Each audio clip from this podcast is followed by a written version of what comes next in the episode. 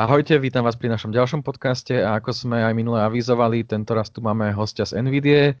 Ním je Igor Stanek, ktorého možno poznáte z rôznych vystúpení na tému grafických kariet a podobných produktov NVIDIA. Uh, Igor pracuje ako senior product PR manager pre náš región a já vás vám... opravím, já jsem senior, už nejsem PR po, po dlouhé době, jsem technical product manager, nedělám PR, aha, aha. takže jsem produkták a mám na starosti uh, pro MEU vlastně kompletní gaming. Tak to pardon, o, ospravedlňujem sa Igore, ja to čerpám aktuálne z Nvidia blogu. No, Nvidia blok už je hodně starý. Aha, to aha. už je tak asi sedm let stará. Oni to tam, oni to tam asi pravděpodobně neobnovili, Já už dělám product managera od roku 2000, myslím, že 14. OK, super. tak, takže na vás máme hromadu otázok a dúfam, že budete vedieť odpovedať. A asi by som to otvoril asi by som to otvoril takou prvou a otázkou, ktorú predpokladám, že by vytasil každý, keby mal tu možnosť sa vás pýtať.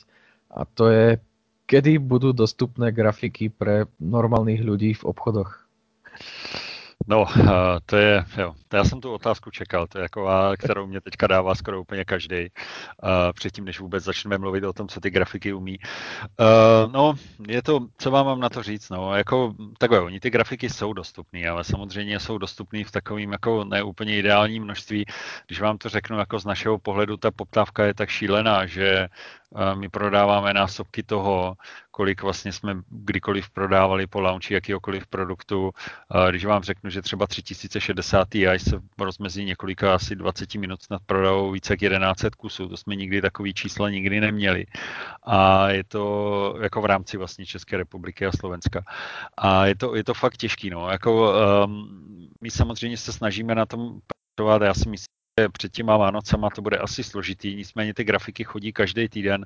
Já samozřejmě nemůžu po nikom chtít, aby seděl u browseru a F5 si pořád eh, obnovoval eh, obchody a koukal, jestli se tam něco obnoví, ale já sám vím, protože ty čísla vidím, že se prostě prodává, eh, ty karty prodávají třeba 80, 70, ale je to tak, že se vždycky ty karty objeví na pár minut, lidi, kteří to sledují, tak to vykoupí a pak se zase čeká, jak přijde další dodávka, ale za sebe musím říct, že tak, aby to bylo prostě prostě v těch obchodech problému mohli koupit a bylo jich hromada na skladě, tak si myslím, že to bude až po novým roce. No. no pak samozřejmě druhá věc je, jak se vypořádáme zase s čínským novým rokem, který vlastně je koncem ledna, který uh, už standardně po mnoho let uh, jakoby ty dodávky trošku uchudí, protože v té době většina těch dodavatelů v Ázii včetně vlastně shipping společností a vlastně podstatě všech z toho dodavatelského řetězce má volno, takže je tam zase 14 dní nějaký ochromení, ale já doufám, že po novém roce už to bude lepší. No. Jako pořád ještě čekáme dodávky do konce roku v rámci 3060 Ti karet, no a pak samozřejmě u těch 80, 70 tam jako to chodí každý týden, ale samozřejmě ty čísla nejsou zdaleka takové, jak my bychom si přáli, a na druhou stranu uh, my jsme opravdu nějak úplně nepočítali s tím, že ta poptávka bude tak gigantická. Asi nejsme sami, protože když se podívám, jak je na tom třeba Sony s PlayStationama, nebo Microsoft s Xboxama, nebo prostě naše konkurence vůbec s grafikama, které v podstatě se nedají vůbec sehnat, tak uh, asi uh, celý ten biznis v podstatě tím covidem a uh, celým tím zpomalením toho dodavatelského řetězce podstatě asi trpíme všichni, takže to není zřejmě jenom, jenom problém u nás. No. Ja sľubujem, že sa teda dostaneme aj k tomu, aby sme si prebrali grafiky a technológie aj hry, ale nadviazal by som na to ešte dvoma takými menšími otázkami. Tá prvá je, že má vôbec Nvidia nejakú možnosť bojovať proti skalperom? A druhá, práve sme aj písali my o tom na sektore, že bolo z MSI skladov ukradnutých 203 090 dá sa s týmto nejako bojovať, alebo dá, dá sa, dajú sa tieto situácie nejako riešiť z vašej strany, z vášho pohľadu? To je těžký, no. Jako my samozřejmě nemáme úplně vliv, když si vezmete, že ty grafiky se v podstatě naprosté drtivé většině prodávají skrz naše dodavatele v rámci těch regionů, ta, ta dodavatele, říkám špatně, skrz naše partnery v rámci těch regionů, což uh, jsou v podstatě ve smyslu ITL story, jako je třeba Alza, nebo nevím, CZC, nebo těch, těch storů je samozřejmě hromada a ono je to, ono je to potom jakoby těžký, protože my na to samozřejmě nemáme vliv, to už je pak na, na těch samotných prodejcích, aby nějak se s tím zkusili vypořádat. Asi to není jenom problém našeho regionu, ti skalpeři asi trápí v podstatě celý svět a vím z vlastní zkušenosti, jak vypadají launche vlastně vzhledem k tomu, že dělám EMEA regiony v jiných státech, třetně třeba Anglie nebo Německa, je to všude prostě stejný problém, kdy v momentě ty karty vyjdou, tak se na to prostě vrhne hromada uh, naprogramovaných botů a, a už teďka se dělají takové různé opatření, že třeba ty karty se na schvál nedávají dopředu jako na web, někdy to bývalo tak, že třeba den, dva už jsou třeba, že budou dostupný. Teď pro jistotu kvůli těm botům už se tam nedává, je fakt to ti výrobci dávají přesně v ten, tu danou minutu, kdy se to objeví, protože ten bot potom má daleko menší šanci si vlastně skenovat ty obchody a zjistit, že ty karty jsou tam dostupné a pak se na to zaměřit.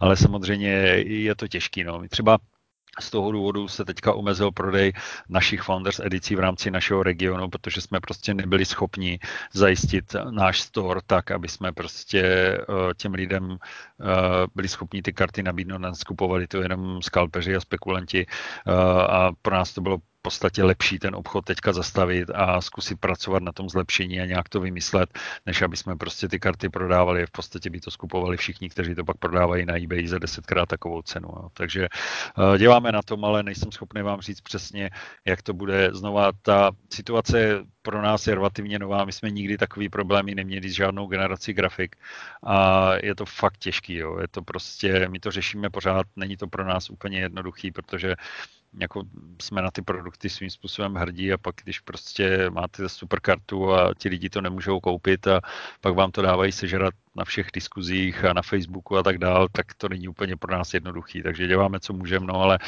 jak říkám, no, není to úplně, není to úplně easy. Navíc ta, ten covid tomu taky samozřejmě nepomáhá, takže to je další věc a pak jsme samozřejmě před Vánocema, což je vůbec jako všeobecně těžký období pro jakýkoliv prodejce každý rok. Mm-hmm. Dobre, takže prejdeme na tie samotné grafiky. Poprosím teba, Saver. Mm, vy ste tam predstavili teraz RTX 3060 Ti, tam zaplánujú aj ďalšie karty do tejto RTX série. Tak eh, my samozřejmě fungujeme stejně jako jakákoliv americká korporace s tím, že dokud se ty produkty vyloženě neoznámí, tak my vám nemůžeme nějakým způsobem je komentovat. Na druhou stranu asi víte zhruba, jak eh, ta produktová řada vypadá v rámci naší firmy, tak je velice nepravděpodobné, že bychom 3060 skončili, jo. ale kdy přijdou další produkty a uh, vlastně jak budou vypadat, to vám zatím nejsem schopný říct, protože dokud opravdu oficiálně něco neoznámíme, tak, tak vám to ne, nemůžu nemůžu nějak komentovat. Hej, tam hlavně hráči teraz sa pýtali na to, že či sa pojede do, do GTX série v tých nižších kartách, alebo či príde aj 3050. Na to si asi musíme počkať. Přesně tak, na to vám nejsem schopný nic odpovědět. No a je, má podľa vás ešte ďalej zmysel uh, prinášať nové grafiky, aj keď to je v tom low-endovom spektre, ktoré budú čisto založené na bežnej rasterizácii bez ray tracingu?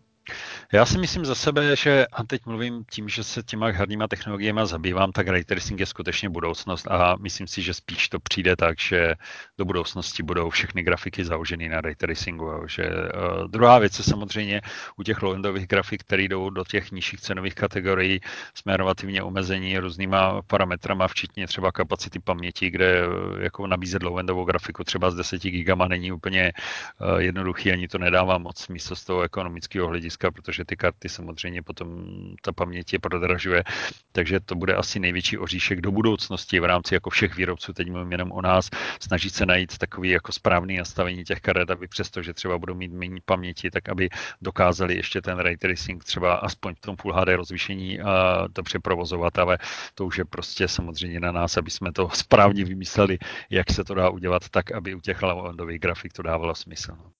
Keď pri tom ray tracingu, keď už sme, tak už, už začína byť aj v konzolách, aj konkurencia si už pridala. Už myslíte, že sa stane štandardom v hrách?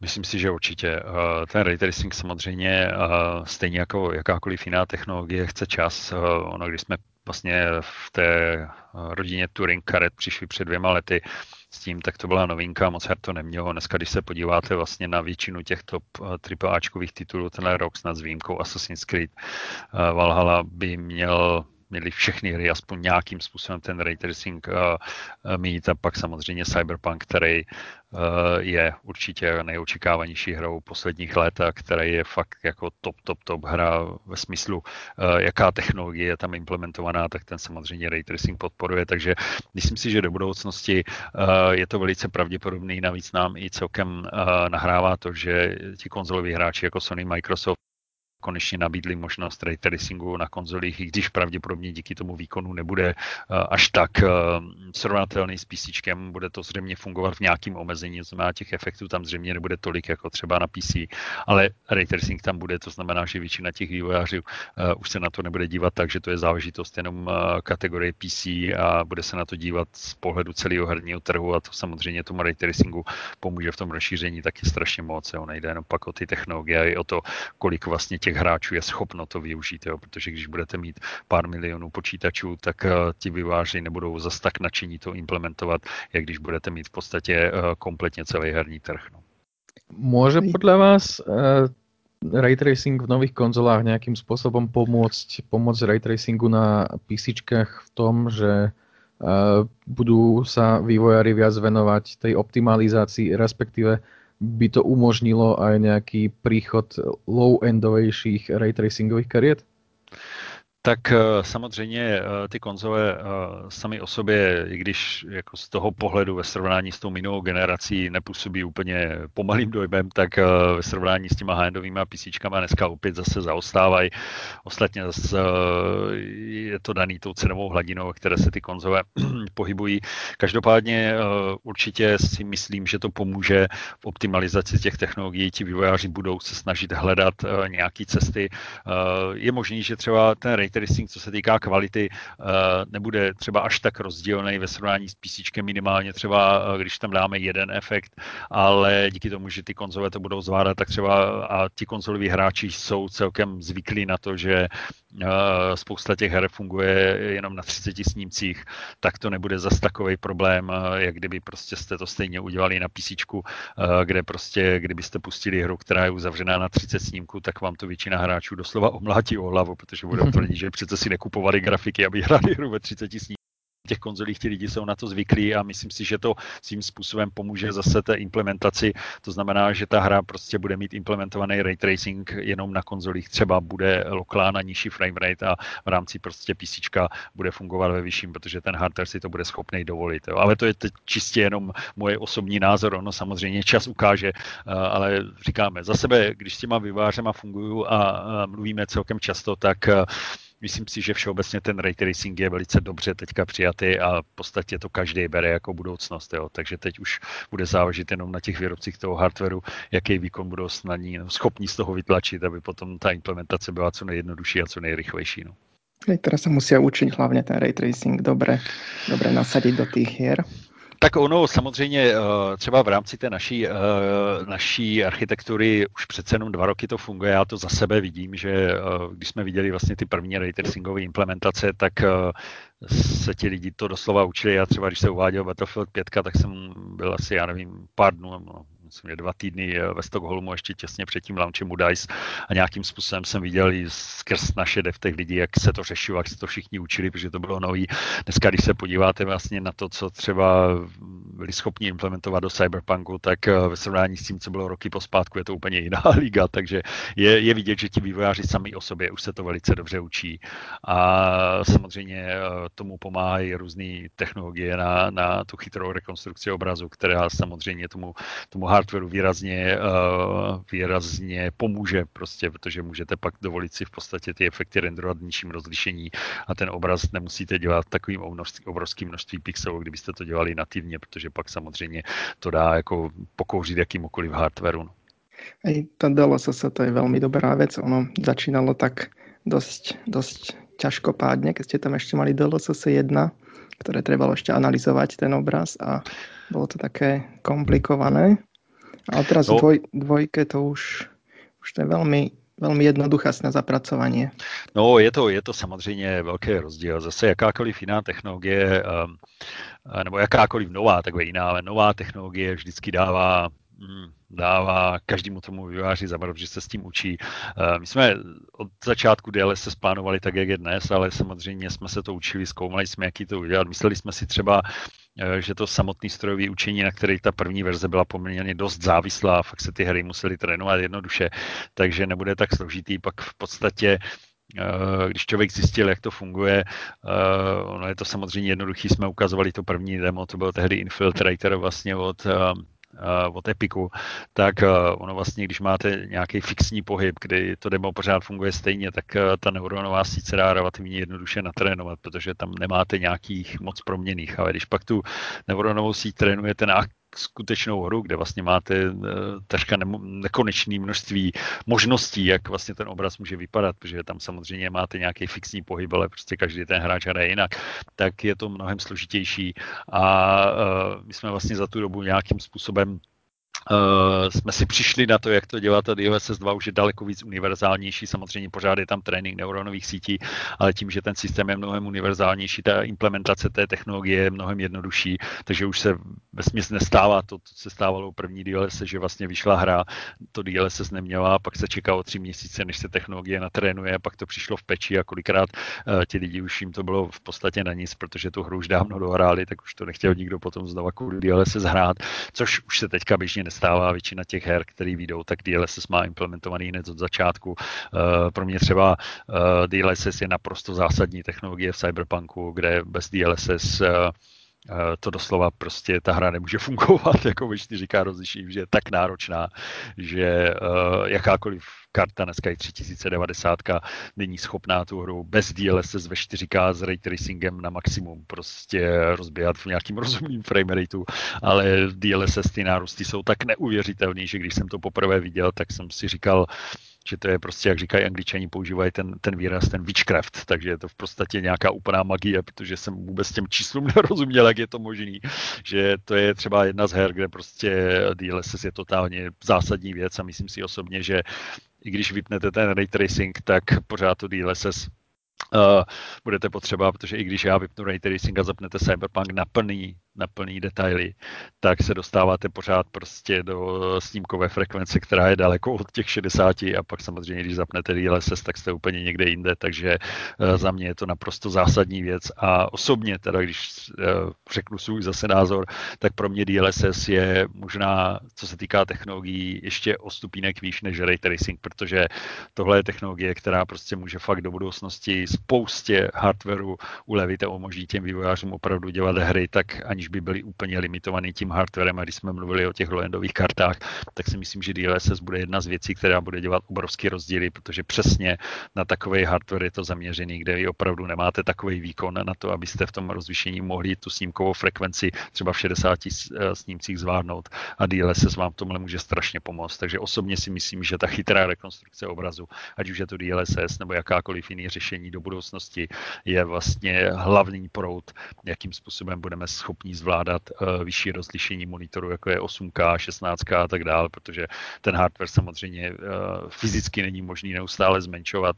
Nemůžete tam dávat další miliardy a miliardy tranzistorů a ten nárůst těch pixelů, který musíte v těch obrovských rozlišeních renderovat, je tak gigantický, že uh, si myslím, že do budoucnosti vlastně ta chytrá rekonstrukce obrazu skrz AI bude hlavní, hlavní technologie, kterou vlastně tohle budeme zvládat. No. Mohli by ste nám približiť, ako prebieha ďalší vývoj eh, DLSS? Tak eh, my samozřejmě eh, zase, my jsme teďka v situaci, kdy DLSS je vlastně vydané v nějakým lehkým updateu, tuším dva, DLSS 2.1. My samozřejmě se zaměřujeme teďka, zkoumáme různé možnosti, které z DLSS můžete dělat. Těch možností je hromada, já zase nejsem schopný vám říct teď, aniž bychom o tom kdykoliv veřejně mluvili, co děláme. Navíc je to i pro nás celkem důležitý z hlediska konkurence, ale samozřejmě na tom pracujeme a zaměřujeme se třeba na vyšší rozlišení, zkoumáme, jakým způsobem teď víte, že DLSS je třeba jediná možnost, jak fakticky můžete rozbíhat hry v 8K. Tam vlastně máme ten mod, který se jmenuje Ultra Performance, který v podstatě rendruje osminásobní, nebo dělá osminásobný scaling toho obrazu, protože původní rozlišení je uh, mnohem nižší než 8K. A uh, to je třeba věc, na kterou se teďka snažíme zaměřit. Koukáme na to, jak to co nejlíp vy, uh, vylepšit, protože samozřejmě ta degradace toho obrazu, když prostě rendujete v rozlišení prostě kolem Full HD a naškálujete to až na, na 8K, tak je tam už vidět. Jo. To už prostě není tak jednoduchý. Nicméně pořád ten obraz v tom 8K i z DLSS vypadá opravdu hodně dobře, rozhodně líp jak 4K a pořád vám to umožňuje poměrně slušný snímkový frekvence je věc, na kterou se teďka díváme a samozřejmě se snažíme vylepšovat tu technologii tak, aby ty kvality mody a, a aby prostě jsme to udělali co nejlíp. Ono už dneska většina těch her, kterou, který hrajete, ať už prostě Cyberpunk nebo cokoliv, co vyšlo předtím, tak když si porovnáte kvalitu obrazu vlastně DLSS s tím nativním rozlišení, tak naprosto drtivé většině to DLSS uh, přináší stejnou kvalitu a ve spoustě případů vlastně i uh, tu, uh, to, ty chyby obrazu, který klasický anti-aliasing, jako je třeba TAA způsobuje, tak je schopný DLSS opravit. Jo. Takže to jsou věci, na které se teďka zaměřujeme a pak samozřejmě zkoumáme možnosti do budoucnosti, ale to ještě uh, je relativně dlouhá doba. No. Myslím si, že bude chvilku trvat, než budeme mít 16K monitory. Aspoň z mého pohledu pár let to zabere. No. Tam hráči nechápu, ako, ako je možné dosiahnuť tú kvalitu, lebo to je parádna s tým DLSS, ale bude stále potrebný zásah do hry od autorov, aby mohli DLSS zapracovať, alebo sa to niekedy dá spustiť tak, že by to mohlo byť na každej hre. To je otázka. No, samozřejmě ta technologie dneska funguje tak, že pořád využíváme tensor jádra vlastně na našich kartách s tím, že uh, nějaký alespoň částečný trénink je tam. Samozřejmě do budoucnosti je otázka, jak se to dá dělat, jako určitě je možný třeba teoreticky teď zase vyloženě spekuluju, to je vyloženě můj názor s tím, že se kolem té technologie pohybuju. Asi je, by bylo možné, kdyby byli třeba schopní všichni výrobci engineů nějakým způsobem implementovat uh, Eh, jakoukoliv AI technologii dovnitř tak, aby vlastně využívala nativně v tom engineu eh, bez eh, toho, aby se trénoval konkrétně vlastně na tu hru, což je teď asi jakoby hudba budoucnosti, až by to takhle fungovalo.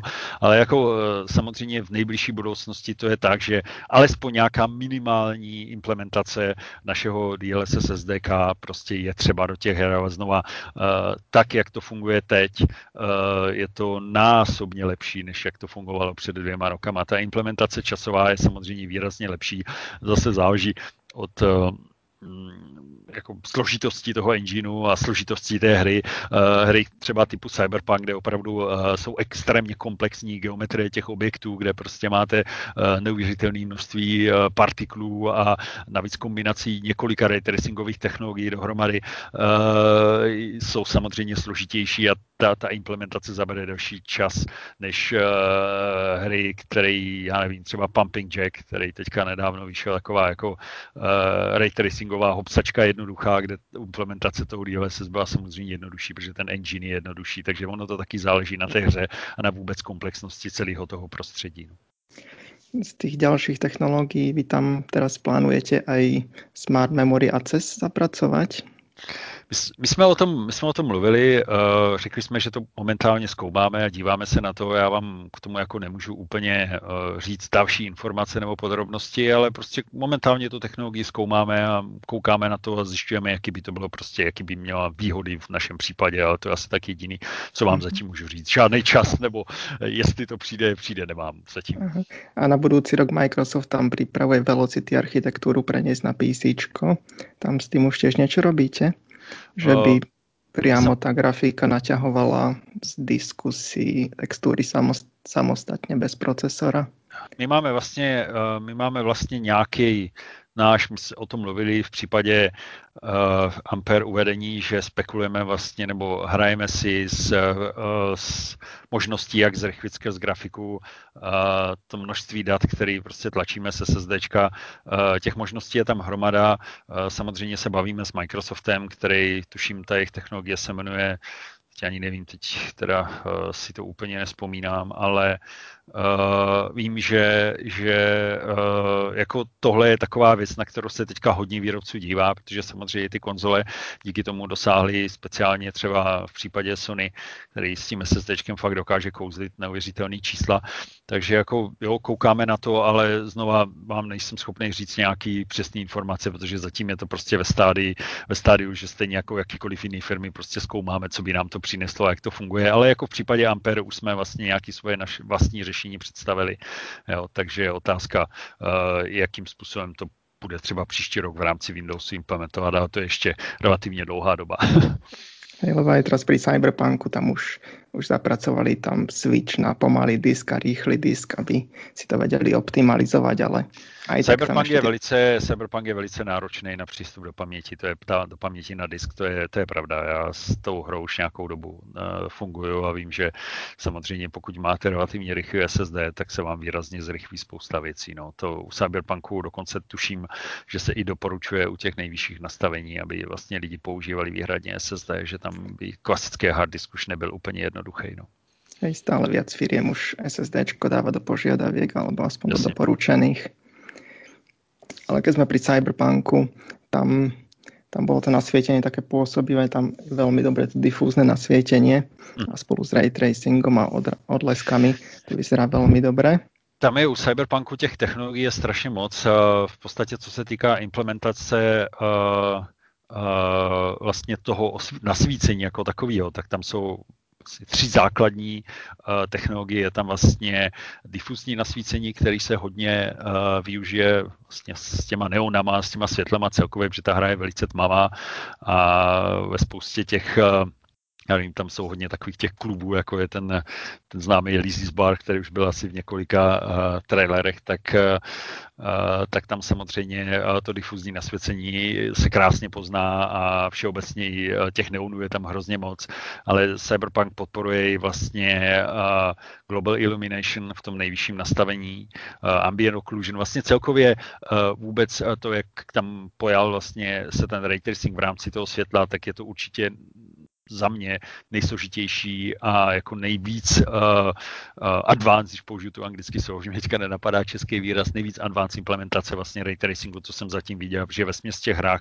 se používalo dost často buď to GI nebo EO na ambient occlusion nebo global illumination, ale aby se použilo vlastně difuzní nasvícení global illumination EA ve stejnou dobu, to je opravdu svým způsobem zatím snad jedna z mála her, která tohle podporuje. A pak když tomu přidáte ještě odrazy, to znamená reflexe stíny a tak, tak eh, toho ray tracingu je tam opravdu uh, fakt velké množství.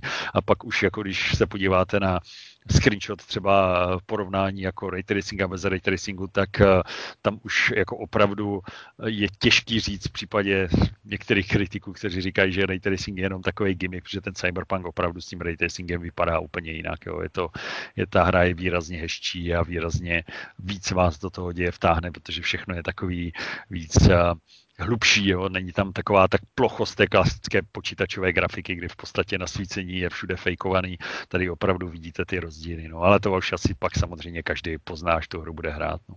Hej, vyzerá to ako nová generácia tých, tej, také grafiky.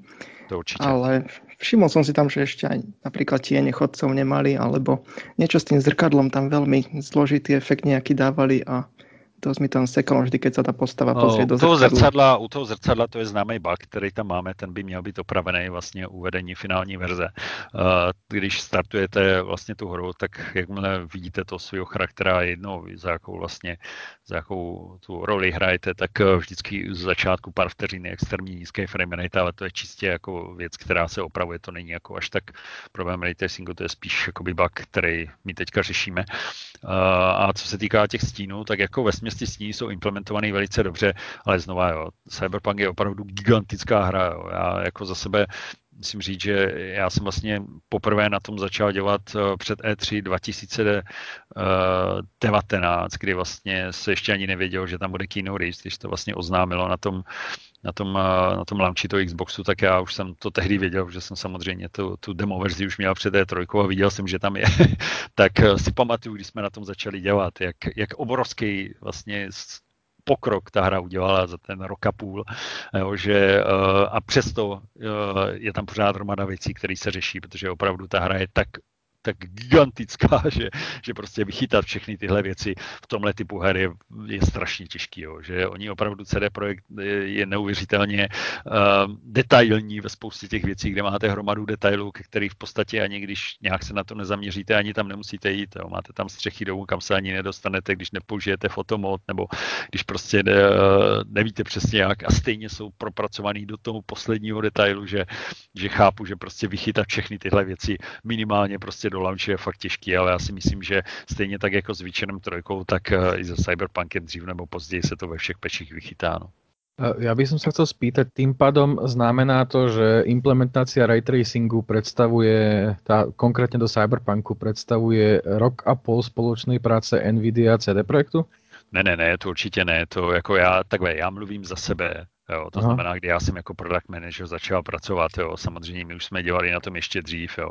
To znamená, že a taky ten uh, ray tracing implementovali CD Projekt, to nebylo jenom náma, oni chtěli mít prostě, oni, oni jsou opravdu svým způsobem posedlí dokonalostí a chtěli mít co nejdokonalejší a nejlíp vypadající hru, takže ten plán byl vždycky takový, uh, jo, ale jak opravdu dlouho, to znamená, kdy jsme opravdu sedli a napsali první řádek kódu, to vám teď nejsem schopný úplně říct, ale rozhodně to bylo ještě přede mnou, protože já jako product manager se dostávám k tomu, nebo moje práce v podstatě v NVIDIA je taková, že když se chystá nějaký titul, tak my to dostáváme interně na evaluaci. To znamená, že já se na to koukám a dívám se, co by se tam dalo změnit, co tam třeba je špatně, koukám na bugy, teda hlavně co se týká grafiky, koukám na výkon a tak dál a pak poskytuju nějaký feedback interní skupině lidí, která přímo jakoby funguje s vývojářema a na základě toho se prostě tam uh, se snažíme opravovat tyhle věci. Takže já v podstatě, když to vezmu kolem a kolem, se dostávám vlastně k tomu titulu jakýmukoliv, ať už je to Cyberpunk nebo cokoliv, v době, kdy už je to v nějaké funkční verzi. Tehdy se to vlastně řešilo, uh, protože to byla demo verze na,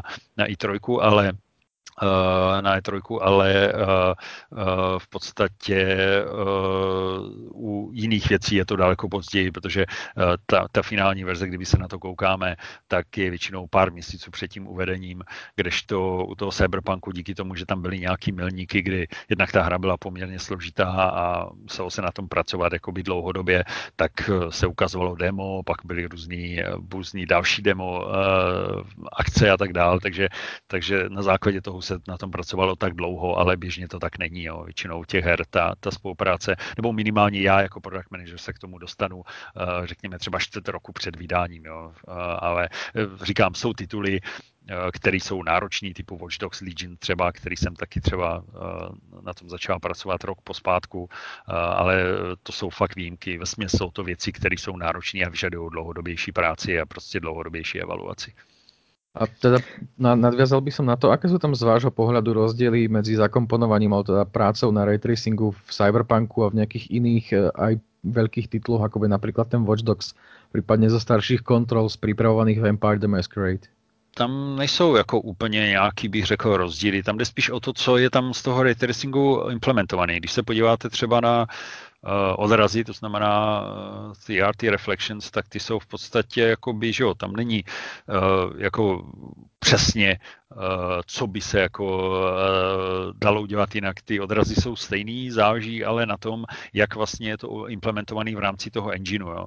Eh, to znamená, jak náročný to je, co vy umožníte ty odrazy dělat. Jo. To vidíte i krásně na těch grafických kartách, kdy třeba si pamatuju, teď, když vyšel Watch Dogs Legion, tak se řešilo, jak je možný, že vlastně na kartách naší konkurence je vidět jenom něco a na našich kartách je to vidět víc vlastně ty odrazy, protože záleží, jak se to tam implementuje, kolik vlastně toho odrazu narážíte, protože podle toho to samozřejmě náročí na tu grafickou kartu, že podle toho se střílí určitý počet rejů na tu scénu. Uh, no a uh, třeba u toho Cyberpunku vím, že uh, tam je to náročný taky z toho důvodu, že tam jsou schopni ty reje putovat až do nějakých dvou kilometrů, jo, takže tam kolikrát vidíte třeba odraz města nebo budovy, která je výrazně vzdálená, ale je to proto, protože CD Projekt umožnil vlastně Mm, jako v podstatě ty reje putovat na tak dlouhou vzdálenost, což se běžně u některých her nedělá, protože to zase samozřejmě zase zvyšuje náročnost, náročnost toho ray tracingu, takže tam můžou být rozdíly třeba, kolik vlastně eh, každý ten eh, vývojář je schopný eh,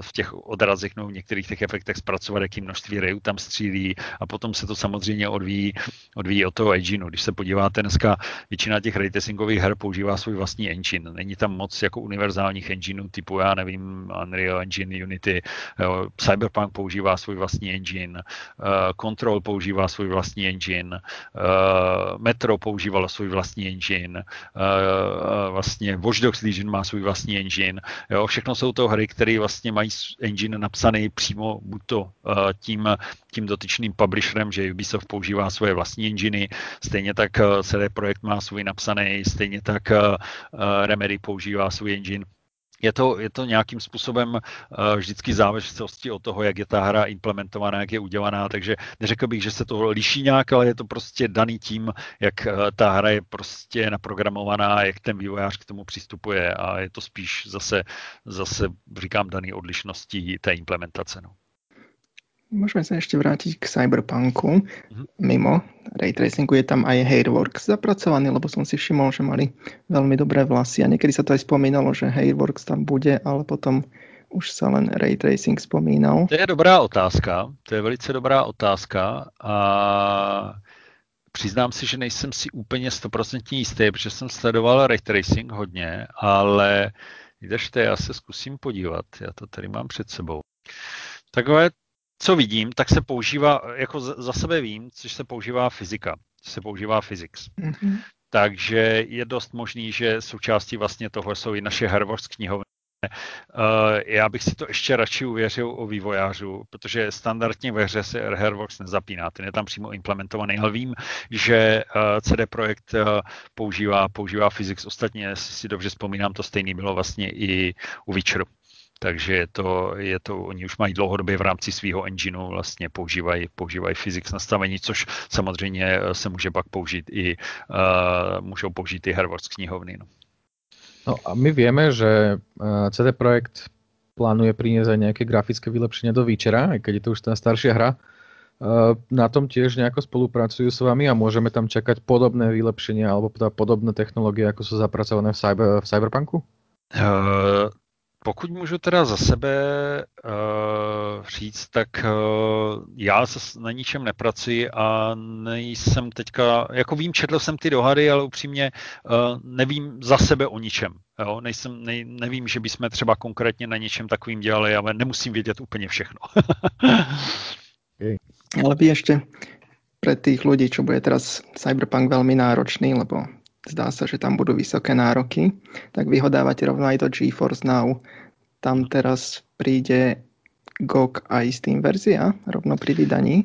Co, pokud mám dobré informace, tak by tam měl být GOG, měl by tam být Steam verze a měl by tam být i, i Epic Launcher. Takže by tam v podstatě měly být všechny tři, všechny tři verze dostupný a já Cyberpunk na GeForce Now už testuji, protože mám na starosti GeForce Now, takže už jsem to nějakým způsobem řešil a jako vypadá to velice, uh, velice dobře, jako za sebe musím říct jedna jako fakt z výborných implementací uh, hry jako takové. No. Tam uh, ray tracing mají iba tí predplatiteľi však? Uh, tam je to tak, ano, že vy potřebujete mít Founders účet, ano. Mm-hmm. Mm, teraz, teraz ste ho priniesli aj na iOS. Ano. Tam jde iba přes web však? Tam jde přes web, ten, tam to funguje takovým způsobem, že vy v post, my využíváme WebRTC a vy v podstatě si akorát ten web nebo tu stránku kon, konkrétní užijete do bookmarku vlastně na plochu na iOS zařízení a ono se to potom tváří jako v podstatě aplikace. Měl jsem možnost si s tím hrát jak vlastně na iPhone 12 Pro, tak iPad 12 Pročko a vypadá to super. Samozřejmě u toho iPadu všeobecně u těch zařízení, které disponují vlastně uh, 4 k 3 uh, vlastně s obrazovým poměrem úplně ideál, protože musíte tam mít nahoře a dole ty černé pruhy, ale e, jinak ta hra vypadá velice dobře a já jako osobně používám, občas si hraju vlastně na iPhoneu e, z GeForce Now, já používám od Razeru ten Kishi kontroler, který je vlastně není bezdrátový, ale je přímo napojený na, e, na ten Lightning konektor u, u uh, iPhoneu a funguje to s ním výborně. Jo. Třeba jako hrát Cyberpunk na iPhoneu je poměrně zajímavý zážitek a teď zrovna když jsem to ukazoval mým synům, tak na to koukali a říkali, že to je úplně neuvěřitelné, když to vidíte na té malé obrazovce. Jo. Takže tam třeba GFN a vůbec obecně teďka ty zařízení je to fakt super. Jo. Tam si myslím, že spousta lidí má třeba iPhone a tak, tak si tam může klidně tady tyhle věci zahrát. No. GeForce Now teraz aj na televízor funguje? Či, či zatiaľ iba cez Shield? Eh, co vím, takové tak funguje vlastně GeForce Now si můžete pustit přes Shield, můžete si to pustit vlastně na eh, Android eh, zařízeních, to znamená na telefonech, na tabletech. Přednedávnem to bylo uvedené na Chromebooky a teďka na zařízení, ale nevím o tom, že bychom to měli k dispozici na nějaké televizi konkrétně, která by se třeba u nás prodávala, ale jako ta implementace v podstatě teoreticky se dá použít, použít na jakýmkoliv Android TV zařízení ale uh, za sebe musím říct, že si nejsem úplně jistý, jestli se to tam dá, ještě já se zase podívám, protože těch informací, které člověk by měl vidět, už je neuvěřitelné množství. A, a já se podívám na jakých zařízeních. Co takhle koukám, tak uh, vím, že uh, no, vidíte, na to jsem zapomněl, že v Jižní Koreji, uh, že uh, by měla jedna z televize z LG vlastně z Android TV fungovat. A, a jinak a, si myslím, že teoreticky by to dalo asi fungovat na jakýkoliv Android zařízení, pokud je to povolený v rámci storu. A nevím, jak je to u těch ostatních, tím si nejsem úplně jistý.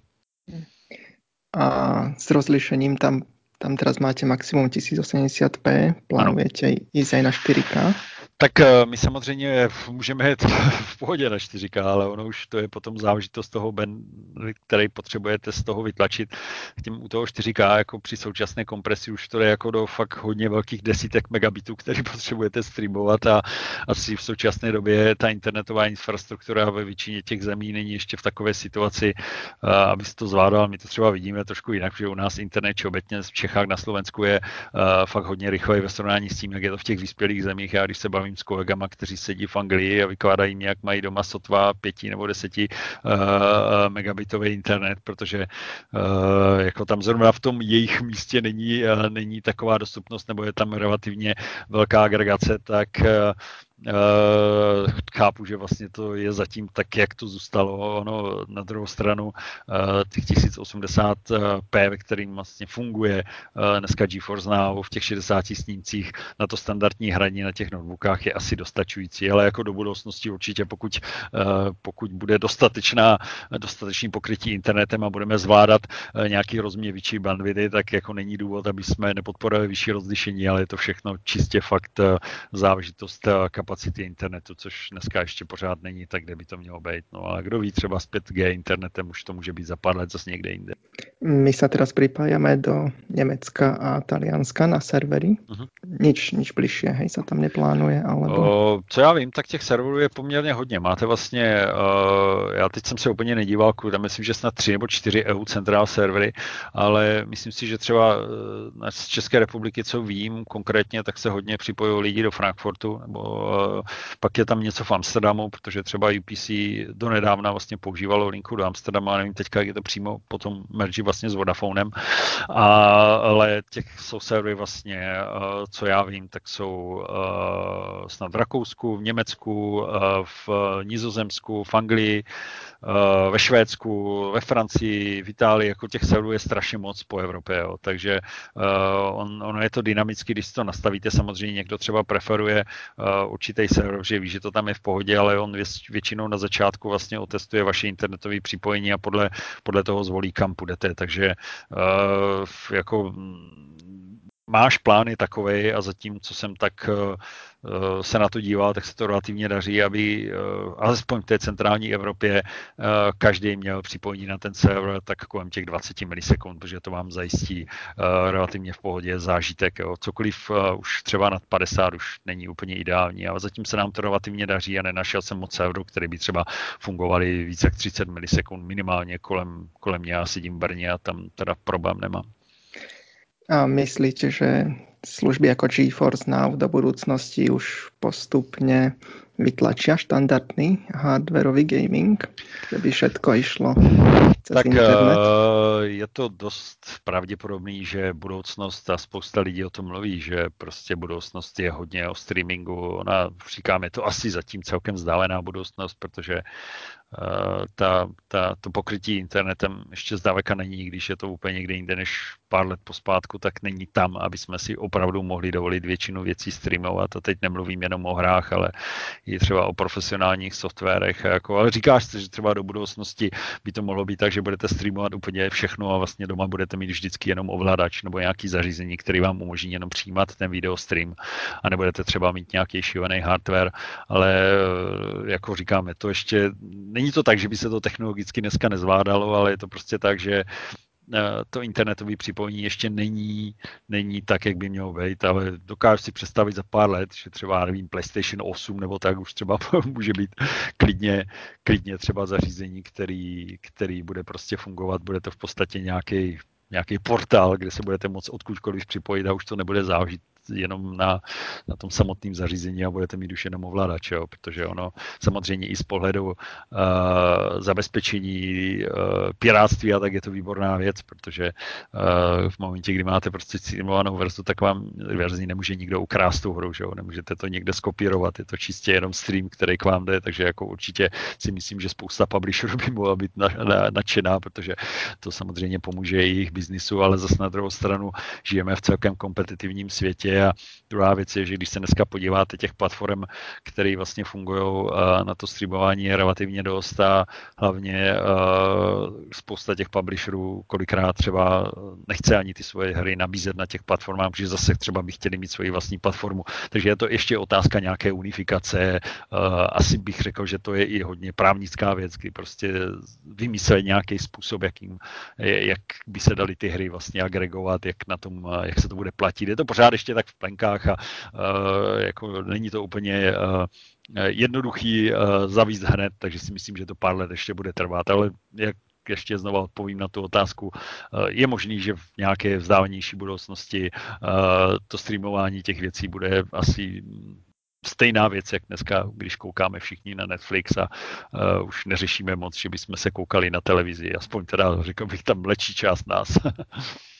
Dúfajme, že to ešte bude koexistovať za 10-20 rokov, aby, aby tí hráči si mohli upravovať tie hry, alebo přidávat asi, české asi určitě, asi titulky. Určitě. A, Já si myslím, že, eh, že by to úplně vystřídalo, to tak nebude, protože nevěřím tomu, že to pokrytí toho internetu bude takový, že si budete moct prostě zahrát cokoliv, kdekoliv, i kdybyste byli prostě nějakým odlehlým místě, kde není signál, takže myslím si, že ta, ta offline verze toho hraní bude ještě nějakou dobu existovat, jo. ale říkám, kdo ví, uh, hodně se mluví o 5G internetu, jo. třeba opravdu bude prostě to pokrytí tak úžasný s takovým pingem, jak se mluví a bude zvládat takové množství dat, že třeba pak to bude dávat smysl, ale to už fakt jenom věštím z křišťálové koule. ty data bude třeba i platit potom, na no to je problém. No samozřejmě, Dobre. to je druhá věc. No. Môžeme sa ešte vrátiť k Cyberpunku. Tam som si všimol tú deštrukciu, hovorili sme aj o physics. Tam to funguje už iba na softwarovej softwarovej stránke, či aj hardware so, využíva?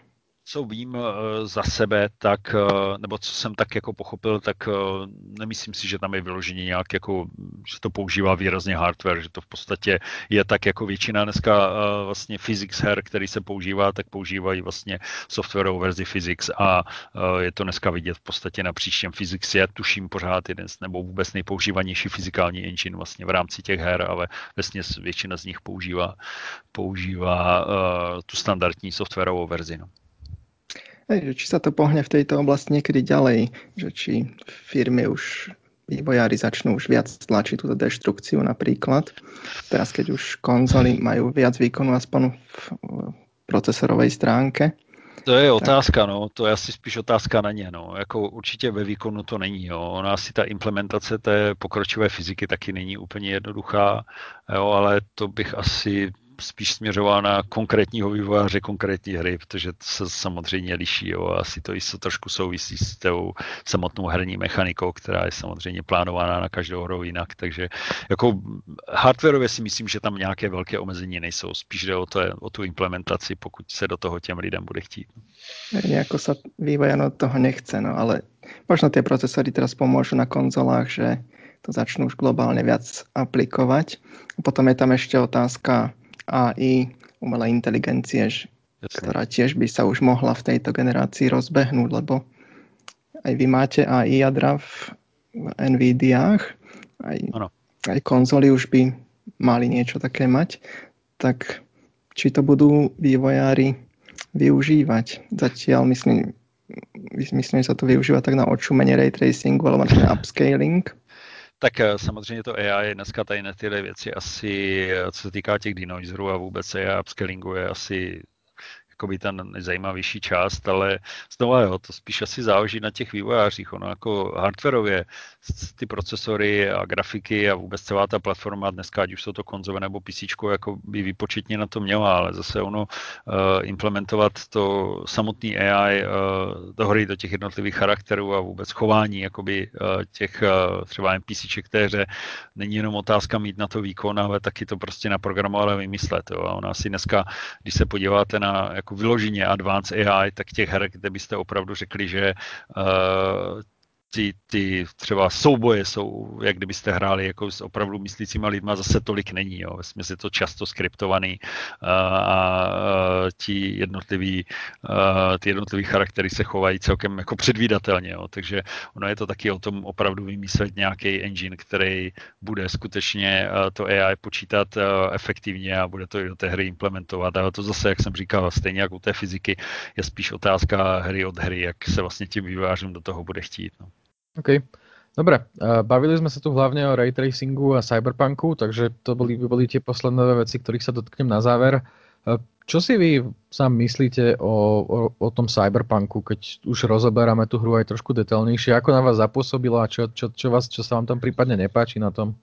Uh, to je těžký, protože já, já se přiznám, já jsem uh, nikdy moc jako neměl ke tomu světu vůbec cyberpunku až takový jakoby vztah. Já jsem spíš takový RPG hráč vis Witcher, nebo takový to klasický RPGčko, to znamená víc fantasy, že ten, ten cyberpunk, uh, nebo všeobecně tady ty uh, hry typu Deus Ex a různé uh, augmentace a techniky, a nebo ta technologie a budoucnost a uh, na mě vždycky působila tak trošku jako depresivním dojem dojmem, takže jsem, uh, myslím, že jedinou knížku, kterou jsem četl, tak byl Neuromancer od Williama Gibsona, ale jinak jsem mm. jako uh, normálně jako uh, moc po tomhle jakoby žánru nepátral, takže za sebe můžu říct takhle, uh, já asi tomu světu jako všeobecně nemám až takový vztah, jak třeba je spousta lidí, kteří, třeba můj syn, který to úplně žere, ty cyberpunkový světy, já to tak jako neberu. takže možná to je jedna z věcí, ale jinak jako těžko, takhle, na cyberpunku je těžko hledat něco negativního. Ta hra je Uh, jako já si to užívám spíš z pohledu toho grafiky, kolikrát prostě přijdu prostě na nějakou scénu a říkám si, že to vypadá jak ve filmu, že je to opravdu uh,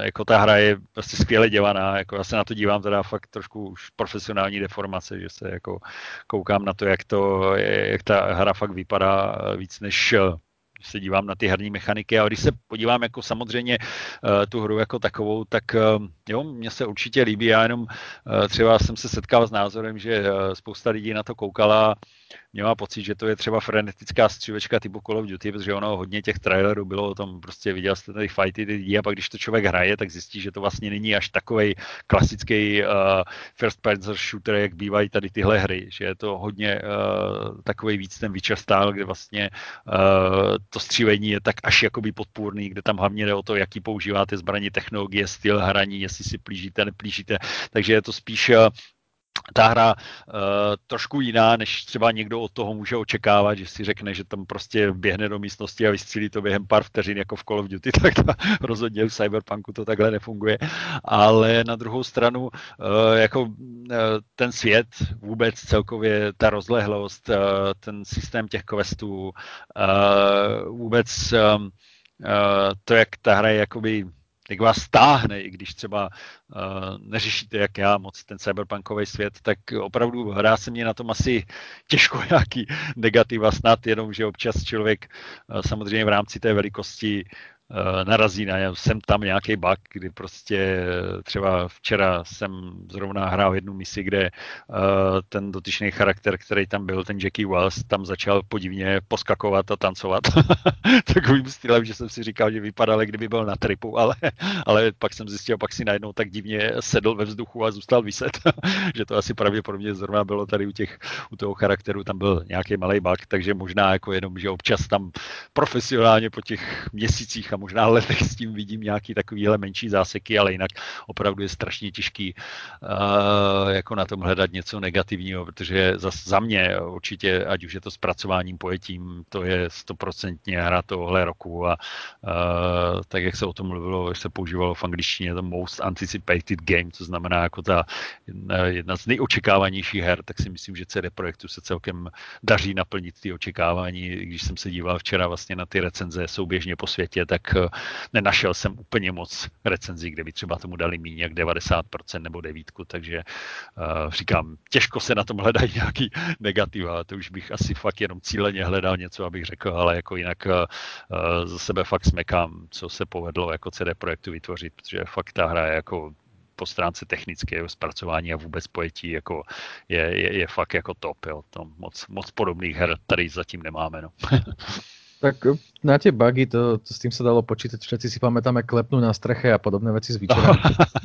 Samozřejmě, no. Jako, eh, říkám, tady u těch velkých her je to těžký jako prostě všechno opravit. Jo. Já jako vím, kolik času, jako hodin, možná stovek hodin jsme strávili s testováním různých misí. Jo. Mě je to samozřejmě potom těžký, protože já si to pak tak divně jako jednak tu hru naspojiluju, protože jako skáču z mise do mise a pak si člověk neužívá ani ten příběh, protože já už mám třeba u Cyberpunku jsem měl takové jako systém, eh, kdy jsem si prostě řekl OK, eh, s těma klukama, co jsme na tom dělali, tak jsme si každý vzali prostě jednu větev, kterou budeme testovat, aby jsme mi netestovali všechno, takže jsem si říkal OK, já pojedu Street Kit, budu prostě mít Street Kit pracovně, až tu hru budu hrát, tak si zahraju za korporáta, eh, abych si to prostě zbytečně nespojiloval a abych prostě viděl aspoň něco jiného.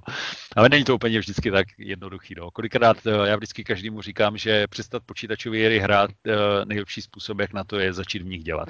Protože mm. se na jakoukoliv zábavu, kterou po večeri děláte, díváte jako na práci a to za chvilku skončí. No.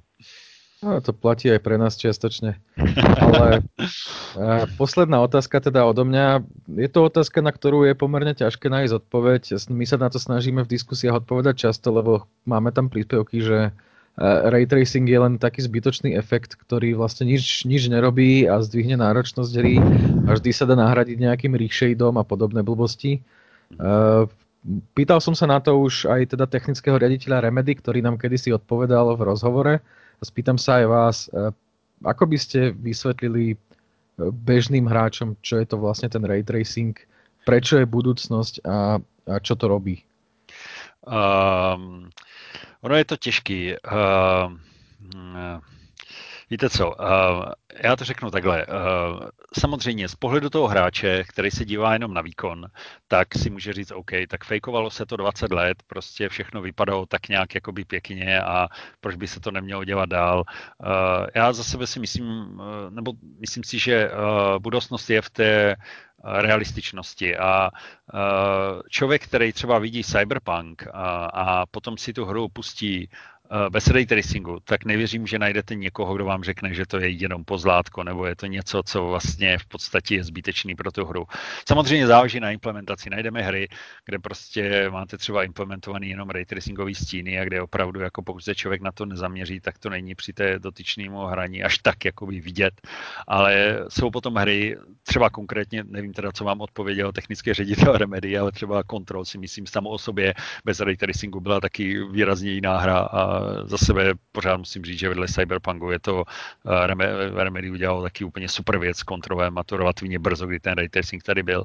Tak uh, uh, jako těžko se to, já, já to řeknu každému, který který jako na to vetvrdí, říkám, a, a podívejte se prostě na tu hru, nedívejte se na to, co se píše v diskuzích, nedívejte se vlastně, nebo neposlouchejte, co vám říkají lidi, kteří kolikrát ten raytracing kritizují bez toho, aniž by ho vůbec viděli v chodu. Uh, jasně, uh, ono je to dneska moderní, uh, nadávat na všechno stylem jako proč bych měl za to dávat vlastně takový peníze, když já to vlastně nepotřebuju, člověk si to rád vždycky ospravedlní. Já jako svým způsobem tu dnešní filozofii moc úplně nechápu.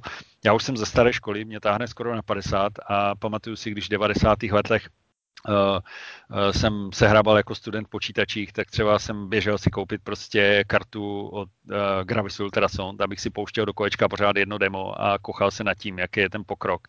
Nebo když vyšel vlastně první 3D fix karty, tak jsem prostě stál frontu, abych si koupil 3D fix kartu a zahrál si na tom toho jednoho GL Quakea, který vlastně v té době jako těch her taky moc nebylo a vůbec mě to úplně bylo jedno. Prostě jsem byl nadšený z těch technologií a nadšený z toho, že prostě ten pokrok se nějakým způsobem dostává dopředu a přijde mi, že dneska už ti lidi jako to vůbec naopak, jak kolikrát něco vymyslíte, tak vám na to řeknou, je to zbytečný, není to třeba, proč bychom to dělali. Kdybychom se na to dívali tímhle způsobem, tak si myslím, že eh, tady můžeme ještě 20 let dělat to stejné, co jsme dělali předtím. Eh, jde přece o to, že chceme dělat, aby ty věci byly hezčí, aby byly realističtější, aby, abyste prostě to nasvícení opravdu měli realisticky, abyste, eh, když se podíváte do zrcadla, prostě viděli všechno, co je za váma, nejenom prostě screen space reflection, kde prostě uvidíte jenom to, co vývojář chce, abyste viděli. Jo. Přece chcete, aby, aby ta hra se chovala realisticky, jo. aby když na vás zezadu někdo prostě jde a vy ho vidíte v zrcadle, tak abyste se otočili. Jo. To jsou věci, které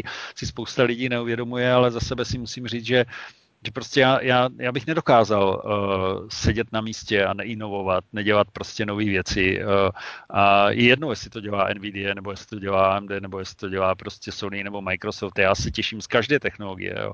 Tak, jak jsem si vzal do ruky ovladač od PS5 a byl jsem nadšený z toho, jakým způsobem skutečně ten, ten, ten, ten feedback tam funguje. Stejně tak jsem nadšený z ray tracingu na Cyberpunku a stejně tak jsem nadšený z jakékoliv jiné technologie. Třeba teď jsem měl od Apple uh, nový MacBook Air s M1 procesorem a prostě taky jsem byl nadšený, co udělali vlastně v rámci té architektury, jak posunuli ten výkon. No. Přece jde o to, aby jsme chtěli se někam jako lidi sami posouvat, nejenom prostě sedět a nadávat, že to není třeba, proč bych to kupoval a teď mě to stačí a tak, to bychom se pak nikam nedostali, ale to už asi není jenom o hrách, to je celkovým životě a přístupu k němu. No. Dobre, e, ďakujeme Igorovi, že si našiel dokonca až hodinu zo svojho drahocenného času na to, aby s nami, na to, aby nám poskytol takýto rozhovor. Ďakujeme vám, že ste si vypočuli ďalší zo našich sektoráckých podcastov. Zostaňte verní našej stránke, počúvajte ďalej naše podcasty, píšte nám, o čom by ste chceli počuť ďalší podcast a čaute. No, ďakujem, díky zatím. My, ďakujem, my ďakujeme. What the fuck? Game risky, V. And you, who are you?